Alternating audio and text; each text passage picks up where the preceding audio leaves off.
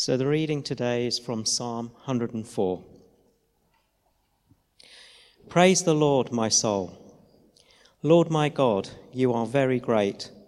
You are clothed with splendor and majesty. The Lord wraps himself in light as with a garment. He stretches out the heavens like a tent and lays the beams of his upper chambers on their waters. He makes the clouds his chariot and rides on the wings of the wind. He makes winds his messengers, flames of fire his servants. He set the earth on its foundations, it can never be moved. You covered it with the watery depths as with a garment. The waters stood above the mountains. But at your rebuke, the waters fled. At the sound of your thunder, they took to flight. They flowed over the mountains. They went down into the valleys to the place you assigned for them. You set a boundary they cannot cross. Never again will they cover the earth. He makes springs pour water into the ravines. It flows between the mountains. They give water to all the beasts of the field. The wild donkeys quench their thirst. The birds of the sky nest by the waters, they sing among the branches. He waters the mountains from his upper chambers. The land is satisfied by the fruit of his work. He makes grass grow for the cattle and plants for people to cultivate, bringing forth food from the earth, wine that gladdens human hearts, oil to make their faces shine and bread that sustains their hearts. The trees of the field are well watered, the cedars of Lebanon that he planted. There the birds make their nests, the stork has its home in the junipers. The high mountains belong to the wild goats, the crags are a refuge for the hyrax. He made the moon to mark the seasons, and the sun knows when to go down. You bring darkness, it becomes night, and all the beasts of the forest prowl. The lions roar for their prey and seek their food from God. The sun rises and they steal away. They return and lie down in their dens. Then people go out to their work, to their labor until evening. How many are your works, Lord? In wisdom you made them all. The earth is full of your creatures. There is the sea, vast and spacious, teeming with creatures beyond number, living things both large and small. There the ships go to and fro, and Leviathan, which you formed to frolic there. All creatures look to you to give them their food at the proper time. When you give it to them, they gather it up. When you open your hand, they are satisfied with good things. When you hide your face, they are terrified. When you take away their breath, they die and return to the dust. When you send your spirit, they are created, and you renew the face of the ground. May the glory of the Lord endure forever. May the Lord rejoice in his works. He who looks at the earth and it trembles, who touches the mountains and they smoke. I will sing to the Lord all my life. I will sing praise to my God as long as I live. May my meditation be pleasing to him as I rejoice in the Lord. But may sinners vanish from the earth and the wicked be no more. Praise the Lord, my soul. Praise the Lord. This is the word of the Lord. Thanks be to God. Good morning. It's great, we've got a new vicar. It's pretty good, isn't it? I'm just pleased uh, it's not another David. Simon, Fantastic. It's really exciting. And it's great that you could be here this morning. It's really good to see you. My name is George, and I'm the curate here at Christ Church, for those of you who don't know. We're starting our new series today looking at stewardship. It's quite exciting. We've got four weeks looking at stewardship, and that's the giving of our time, the giving of our money, the giving of our talents, our resources, all of those things. And today, the first Sunday of this four part series in stewardship, we're going to be looking at God. Pretty good place to start, wouldn't you say? We're going to be looking at God. How has God provided for us? How has God created all things? How has God shown himself to us in creation? How is he majestic? How is he full of splendor? How is he everything to us? We're going to start by looking at God. And it's really quite amazing. As I've been looking at this psalm this last week, just as we had those words read to us just now, isn't it incredible when you take a step back and you think what God has done for us? How he has created everything, how he has given us so many blessings. And we take them for granted so many times, do we not? I know that I do. I read this psalm, and I've been reading it this last week, and I've just been bowled away by who God is, by the character and nature of God. It is incredible. I've been challenged as I've been reading these words to think back and to think, actually, how often do I just stop? How often do I stop and thank God for what He's done? How often do I stop going through the motions? It's, life is busy and we've got so many things on, but how often do we stop and just say, God, thank you? Thank you so much for what you've done in our lives as individuals, but also in our life as a church. Thank you for providing for us. And as I said, I think what we do is we go through the motions.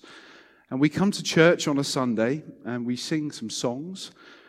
And if I'm honest, and I've been noticing this the last few months, I'm saying this because I love Christ Church. I really do love Christ Church but we look tired. We look exhausted. And a few months ago, I spoke from Revelation 3 about how God is speaking to the church in Sardis in Revelation 3. And he says to the church, Wake up. Wake up, church. And strengthen what remains. Wake up. And honestly, I think that's a word for us as a church that we need to wake up, that we need to see who God is We've got a new vicar coming. That's exciting. That's something to look forward to. But we need to wake up to give glory to his name, to praise him for who he is. Because in our worship, it's not about us. Our worship is not about how we're feeling. Our worship is about God. Our worship is about giving God the glory because He sits on the throne, that He is over all things, that He is full of majesty, splendor, all of those things. And honestly, as I've read this psalm this last week, again, I've just been bowled over by the character and the nature of God.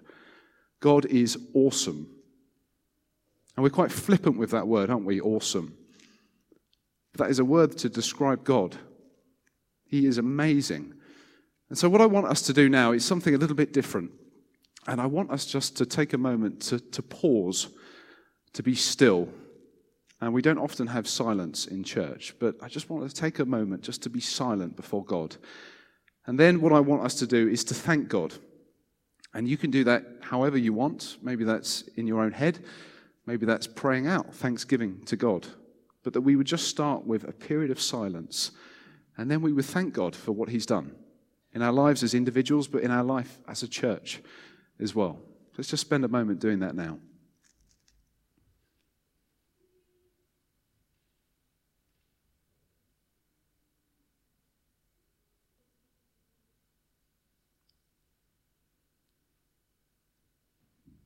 God, thank you that you have provided us with a new vicar.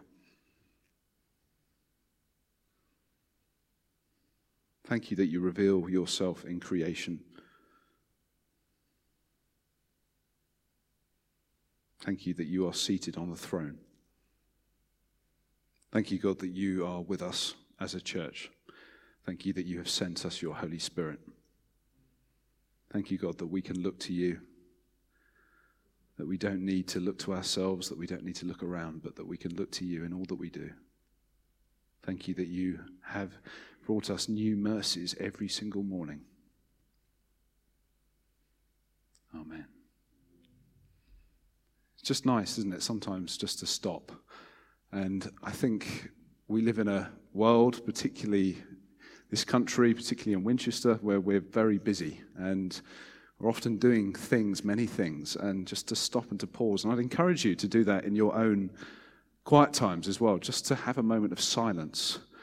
And it really is a spiritual discipline to do. And a few years ago, I was awful at just taking time to be silent. But I've really learned over the last few years the value of it, that God can really speak in that moment of silence. So I'd encourage you to do that in your own personal quiet times as well.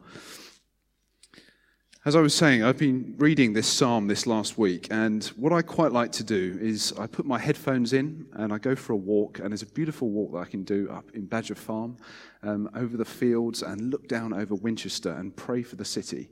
And I had my headphones in. I was listening to this psalm this last week and really just completely amazed by who God is. And there's a few verses that stuck out to me. There might have been some that stuck out to you as we had that read to us a moment ago.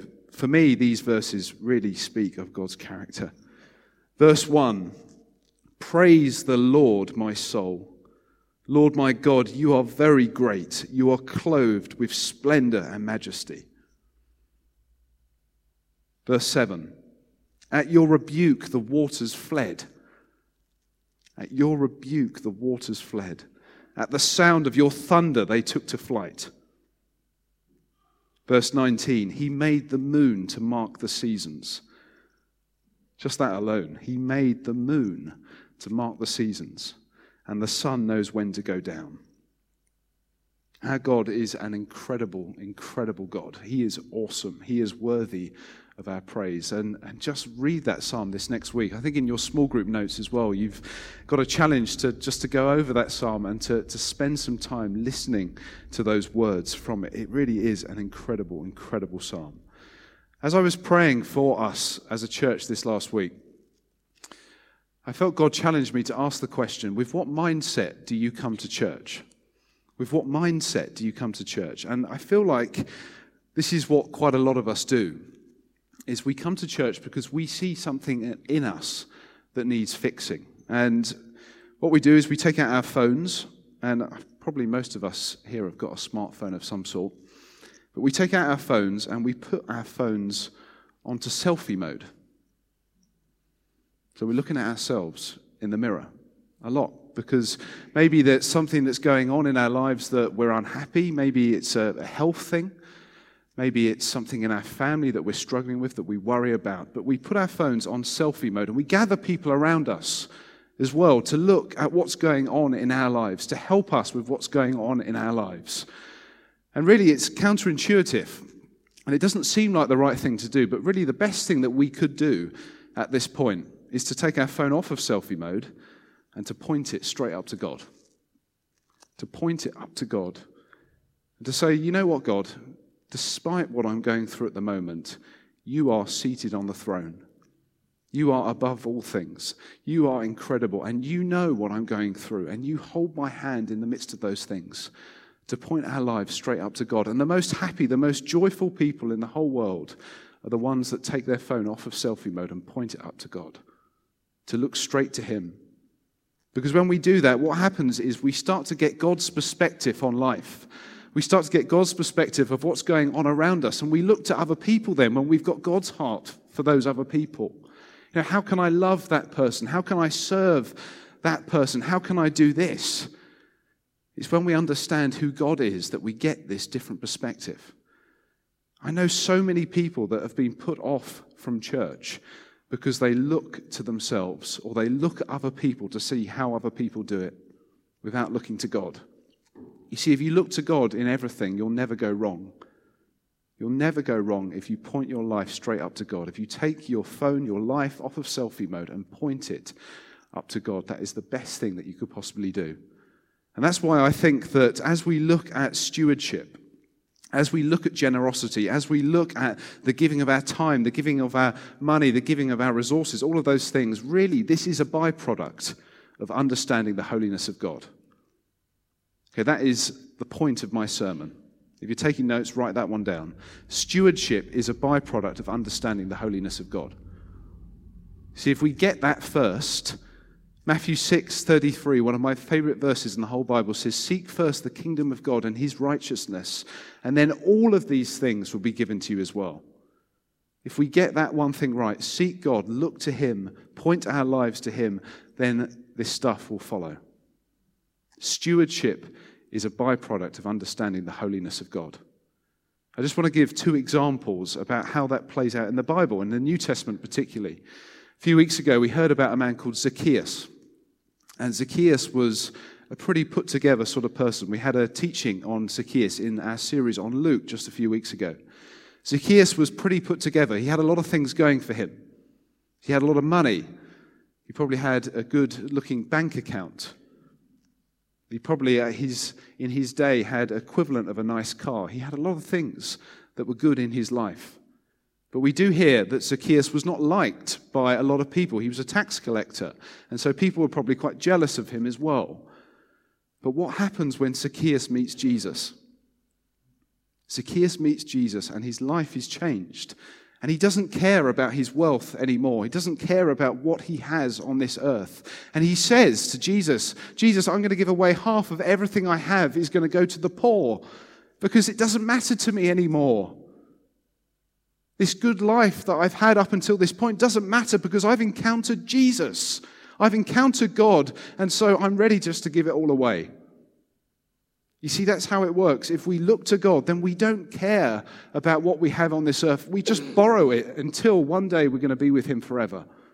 It doesn't matter when we get who God is, when we understand His holiness, His power, when we look to Him, it doesn't matter. Zacchaeus is an incredible example of someone that sees and encounters the holiness of Jesus Christ, the holiness of God. Another example is in 2 Corinthians 8, and I absolutely love this. This is where Paul is writing to his brothers, and he's talking about the churches in Macedonia, and he's talking about how the churches have done incredible things. And he says in 2 Corinthians chapter 8, he says, We want you to know, brothers, about the grace of God that has been given among the churches of Macedonia. For in a severe test of affliction, their abundance of joy and their extreme poverty have overflowed in a wealth of generosity on their part. For they gave according to their means, as I can testify, and beyond their means of their own accord, begging us earnestly, begging us for the favor of taking part in the relief of the saints. You see, these were a group of people, these Christians in Macedonia had nothing, absolutely nothing. They were dirt poor, absolutely nothing, and yet they're begging that they would give. They're saying to Paul, Paul, please let us give some money because we've seen God. Notice what Paul says in verse 1. He doesn't say to the brothers that he's writing to, he doesn't say, Look at these amazing people, look what they've done. He says, Brothers, we want you to know about the grace of God. We want you to know about the grace of God. Paul says, I want to talk about God. And these Christians in Macedonia, that's what they got. Because they'd experienced the grace of God, they'd encountered the Lord Jesus, they're begging that they would give. They're begging Paul that they would give something because they've experienced Jesus Christ. When we recognize who Jesus is, it doesn't matter anymore. What we have, our nice cars, our houses, our time, all of those things don't matter in comparison to knowing God. That's what I want to see today is, is not that you would give more money. I might regret saying this. But honestly, it's not that you would give more money, it's that you would look to God. It's that you would look to God in all things, because that is the most important thing above everything else in the whole world. That we would look to Him. You know, the most happy people, the most joyful people I've ever seen in my entire life, a few years ago in a township in South Africa. And we were building a church for these people in this township that had nothing. Half of them were going to die of AIDS, not very long. And we're building this church, and we lay the concrete floor in this church. And before the concrete's even dry, it was quite funny. Before the concrete is even dry, these Christians are dancing and jumping and praising God for who He is and for what He's done. And yet they're going to die, half of them. You see, they don't care because they've experienced, because they've recognized the grace of God in their lives. That is what I want for us, Christ Church. You've got a few months until the new vicar comes. How are we going to prepare ourselves for that? Just think a moment about the most self centered person that you know. The most self centered person that you know. Now think about the most generous person that you know.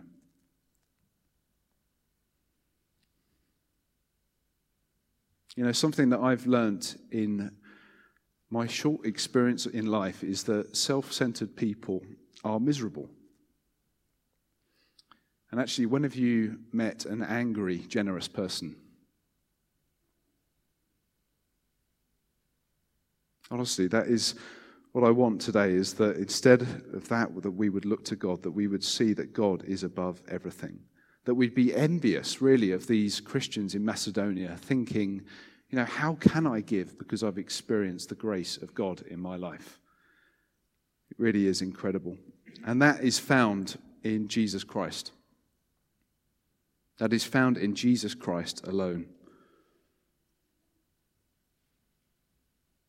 Let's be changed by Him.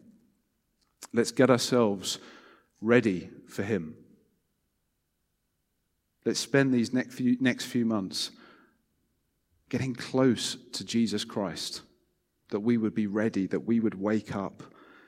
And I honestly think, and I've, I've thought this, i am a real lover of Winchester. But there's lots of people around this city that are praying for revival to happen. And there's a lot of people in this city that believe that revival is going to start in Winchester. And I'm one of those people that believes that. As I, as I pray, as I look over the city when I go for my walk, it just feels that, that God is going to do something incredible in this place. When the churches are united, when the churches are brought together, that God's Spirit is going to fall and there's going to be revival on this city and it's going to start here and it's going to go out. That's what I believe is going to happen. But unless we are ready, unless we are prepared, unless we are close to Jesus Christ, is it going to happen? We need to be prepared. We need to be ready. And as I was walking this last week, I felt God say the words to me again The harvest is plentiful, but the workers are few. That we need to send out evangelists, people into our city to see people saved, to see the lost encounter Jesus Christ as well. At the start of this series, as we look at stewardship, let's start with God.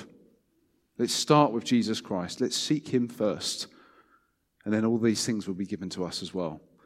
That is my prayer. That is my hope for all of us, myself included, that I would get closer to Jesus Christ in all that I do.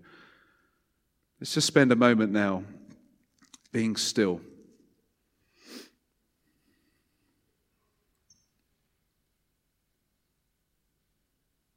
Maybe this is something that you are struggling with at the moment. Maybe you feel that it's actually really difficult to come to Jesus.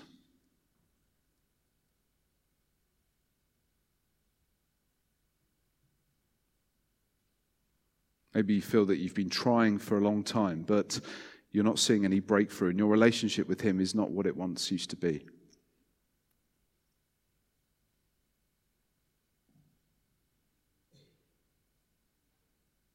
Jesus Christ, I just pray that for all of us in this room who, who have a heart, who have a desire to seek you, I pray that you would help us.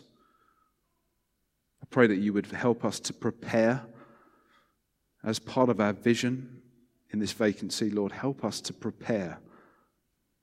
Help us to wake up. Help us not to look around but to look to you, to point our lives directly up to you.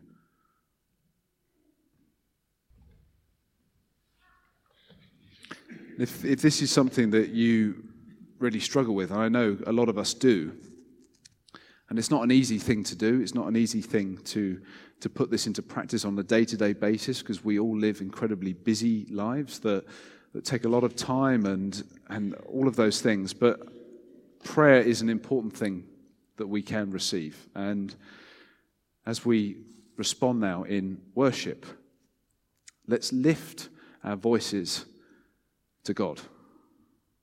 Let's give him the worship that he deserves because he is God and he has done everything for us. And if you'd like to receive prayer in that time, there'll be a few of us over here that will pray for you. But let's give God the worship that he deserves. Let's stand together.